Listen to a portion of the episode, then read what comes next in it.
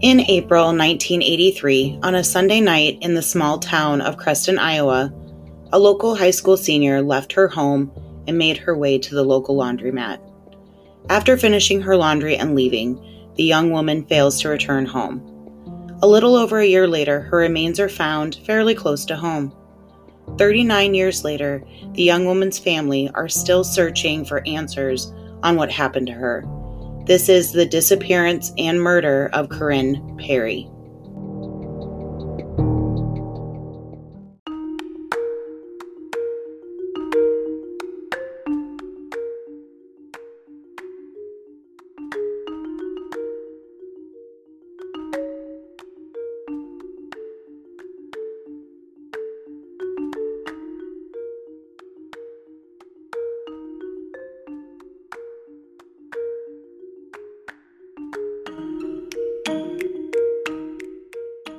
Today, I will be covering the case of Corinne Perry. Corinne was 17 years old and a high school senior at Creston High School located in Creston, Iowa. Creston is a small town whose population in 1983 was just shy of 9,000. Corinne was just one month away from graduation and she had plans to attend Simpson College in the fall. Simpson College is a private college in Indianola, Iowa, which is about an hour away from Creston. Corinne was talented, smart, outgoing, and beautiful. Corinne was without a doubt a talented young actress and had dreams of acting as a career someday. About a year earlier, she had received a first place award from Simpson College for a reading from a play called Veronica's Room. But Corinne didn't stop there. She was also a member of her high school's mime group, which I have to say was probably one of the neatest things I've ever heard. To make her future dreams a reality, Corinne decided to major in acting in college, but she set the bar high for herself and had decided to major in psychology as well. Corinne was the youngest of four daughters to parents Don and Barbara Perry. Don and Barbara had divorced a couple years earlier. Barbara was living in Creston, and Don was living nearby in Kent. On Sunday, April 17th, Corinne left her home in Creston in the family car and made her way to the Highlander, which was a coin operated laundromat in town located just off of Highway 34. The laundromat setup had all the washers in one room and all the dryers located in a separate room. Corinne arrived just after 6 p.m., washed and dried her clothes, and then left sometime between 8:30 and 9 p.m. Letitia, Corinne's older sister, who was 19 at the time, was living on her own and was attending Southwestern Community College in Creston but on this particular day, she had been at her mother's house visiting her and Corinne. Meanwhile, while Barbara and Letitia are home waiting for Corinne to come back, she doesn't show up. As the clock ticks by, Corinne's mother and sister become more and more concerned. Barbara didn't waste any time and began to call friends and family looking for her daughter, hoping that she had just been driving around town, maybe visiting with her friends, or running a few errands. But with every call she made, she got the same answer no one had seen Corinne. Just before midnight, Barbara couldn't wait anymore. There was no reason for her daughter not to be home. So she called the police to report Corinne missing. Sadly, Barbara was unsuccessful with getting police involved at this point. She had no choice but to wait the required 72 hours from the last time she saw her daughter before police would even consider taking action.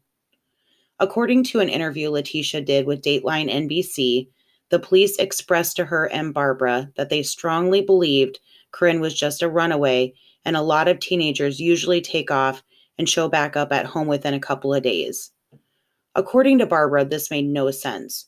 Not only had Corinne never run away before, but she was excited and looking forward to the future. She was ready to graduate and head off to college and pursue her dreams. Well, the next morning, Creston Police Department actually receives information regarding Corinne, but it wasn't that Corinne was home safe and sound. Instead, it was discovered that the family car Corinne had been driving had been located.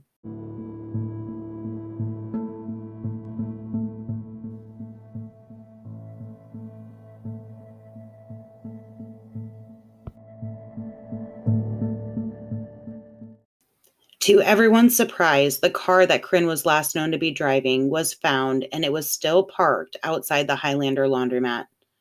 Upon closer inspection of the vehicle and its contents, the laundry Corinne had taken with her that night was neatly folded and lying on the front passenger seat, but there was no sign of Corinne. Over the next several days, family and friends anxiously wait, hoping for Corinne to return, but hear nothing. So, after three agonizing days, Corinne is finally updated in police's database as a missing person. Police then began their investigation and interviewed at least three witnesses who were at the Highlander that Sunday night, and they confirmed that they saw Corinne there doing her laundry. From the eyewitness accounts provided to police, Corinne arrived at the laundromat at 6:10 p.m. and left sometime between 8:30 and 9 p.m. The one thing that was consistent among the witnesses was that they had seen a man they did not recognize in the dryer room with Corinne. They did not notice any interactions between the two, but were still able to give a pretty detailed description of the man that they saw. He was described as a man in his early to mid 20s, about six feet tall, a medium build, and light brown, medium length hair. He was wearing aviator style glasses that had light colored plastic rims, and he was wearing a tan jacket. Witnesses also told police that his face was shaved. I'm not entirely sure why that information would be relevant other than to rule out the possibility of the man being a transient. People there noticed that when Corinne left with her laundry, he left immediately after, carrying a cardboard box with his laundry inside. There was never a composite sketch made of him, though. Instead, police decided to release his description to the public and urged him to come forward as a witness, not as a suspect. Many people found it to be odd that no one was able to identify him, but during that time, there were several motels along Highway 34 near the Highlander, and it was the main highway through Creston. Also, if you leave Creston traveling on Highway 34 and drive east about 30 miles, it will take you directly to Interstate 35. I 35 runs north and south, and at the most northern point starts in Duluth, Minnesota, and runs all the way down to Laredo, Texas, which is near the Mexico border.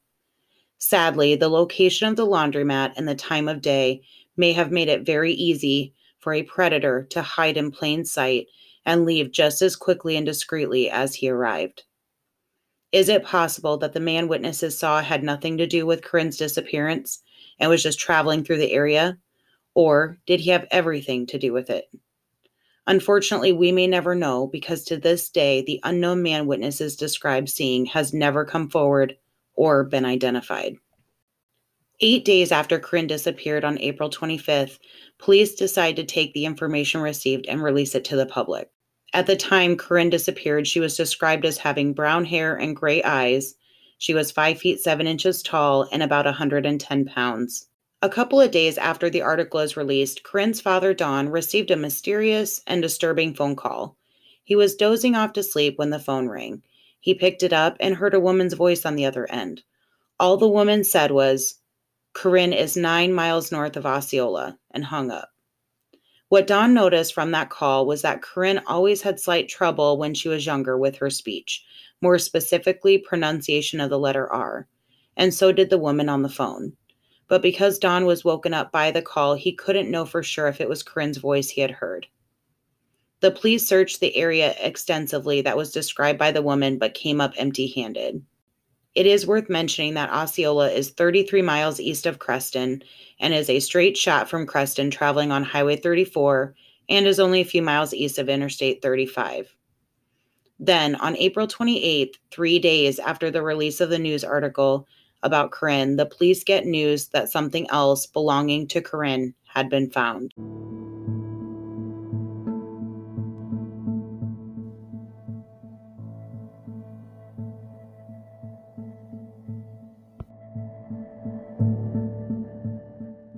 An unnamed person had come forward with a purse that they had found on a bridge between the towns of Kent and Lenox. They informed police they had found it on Sunday, April 17th, around 11:30 p.m., the same night Corinne failed to return home. This unnamed individual had taken it and didn't realize its significance until they had read the newspaper article that Corinne was missing. The purse was confirmed to be Corinne's and still contained her driver's license, a telephone credit card, her makeup, and her glasses. A few things caught the attention of law enforcement and the family as well. First, that the glass items in the purse, like the glasses and makeup, were not broken so it had been theorized that the purse may have been set down where it was found rather than being thrown or tossed from a vehicle, for example. And Corinne's mother insisted that Corinne's glasses were a necessity, and if she had gone more than 30 minutes without wearing them, she would develop a very severe headache. Corinne's mother confirmed that she did not have a second pair of glasses. The only ones she had were found in her abandoned purse. Letitia emphasized how Corinne took a lot of pride in her appearance and never went anywhere without her makeup or wearing it. And it wasn't just what was found with the purse that concerned the family, but it was also what was missing. Corinne always kept pictures of her friends with her, as the pictures were something that she cherished, but they were gone. Corinne's family still held out hope, but knew without a doubt that Corinne didn't run away from home. It was finally at this point, once the purse was found, 11 days after Corinne vanished, that police finally suspected foul play in her disappearance. To this day, the individual who found and turned in Corinne's purse to law enforcement has not been named, but was said to be cleared by police as a suspect in the case. The bridge where Corinne's purse was found was located about seven miles away from the laundromat and crossed the Platte River. Letitia told Dateline NBC that it would have been odd for Corinne to be traveling to see her dad after 9 p.m. on a Sunday night, but more importantly, that she definitely wouldn't have done so without her car. Law enforcement and the family began extensive searches and had searched the area by the river on three separate occasions. They also drove through miles of back roads, checked ditches, and empty buildings, but never found any sign of Corinne. During the searches, Don wanted to get Corinne's picture circulated in the public as much as he could, so he handed out clippings of the newspaper that included Corinne's picture to anyone that would take one, hoping someone would know something or hoping that Corinne would turn up. A few weeks after Corinne's disappearance, Gerald Shanahan, who at the time was the chief of the Iowa Division of Criminal Investigation, or IDCI, announced a reward of $2,500 being offered by the family through a local church. They had hoped giving a monetary award would convince someone to come forward with new information. Then, a little over two weeks later, which was about a month after Corinne went missing, Iowa Governor Terry Branstad announced that Iowa will now allow missing persons reports to be filed immediately if foul play is suspected, removing the required 72 hour wait the police had been abiding by until that time. As the weeks go by and Corinne's family are still left with more questions than answers, Corinne's father places an ad in the Des Moines Register on August 21st of 1983, which was one week before Corinne's 18th birthday.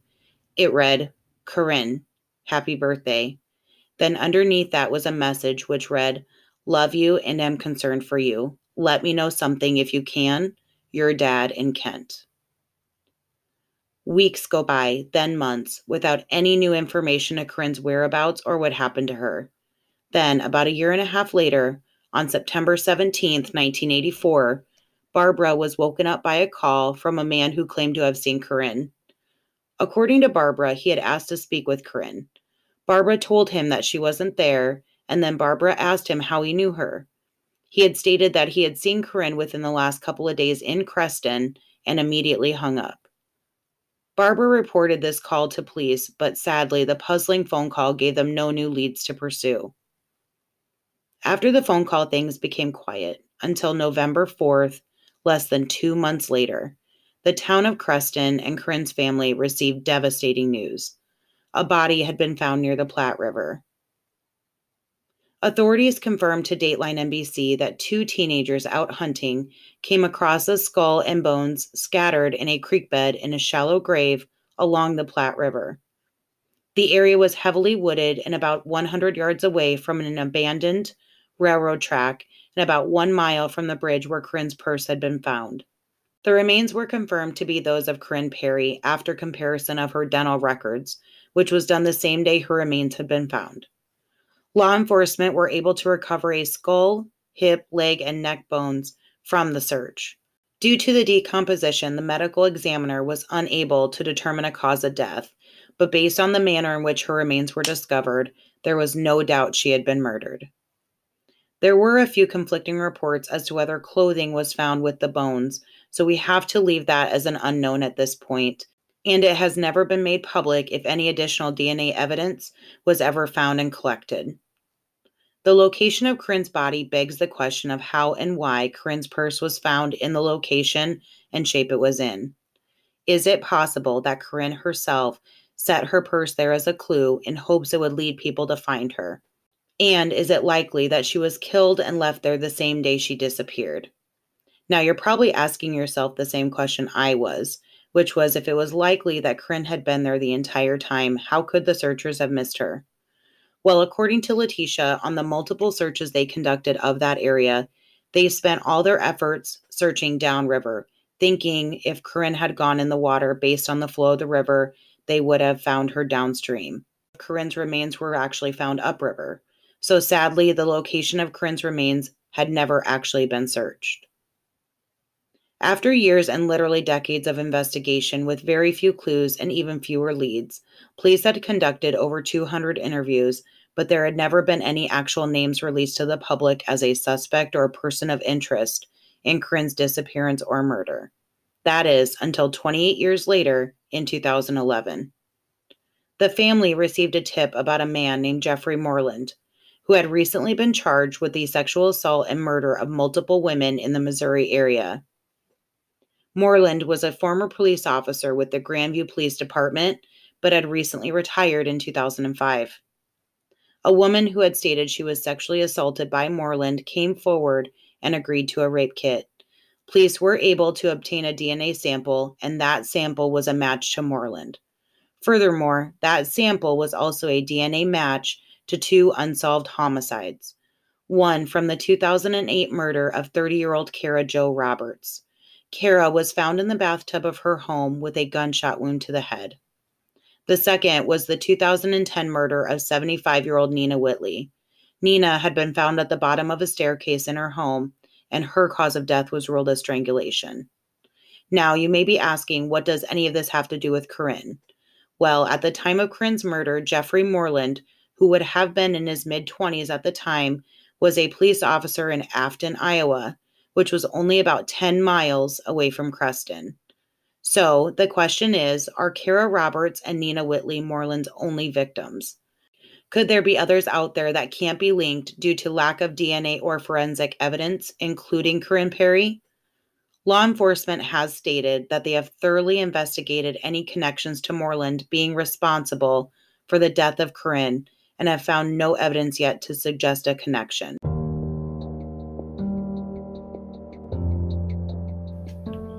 Corinne's father passed away in 2001 and her mother passed away in 2017. Corinne's sister Letitia continues to fight to keep Corinne's name in the media in hopes that someday she will see the person who took her sister's life brought to justice.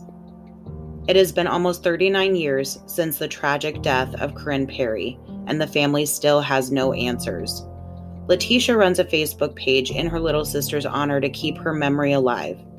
Today, Corinne would have been 56 years old, and the possibilities of who she could have become and things she could have achieved are endless. All of these possibilities cut short because of the horrendous selfish actions of another. In a case that has gone this long unsolved, there is never any piece of information too small. So if you have any information regarding the death of Corinne Perry, please contact the IDCI at 515 725 6010 or the Creston Police Department at 641 782 8402. Thank you for listening to Secrets in the Cornfield. Tune in next week for a new episode.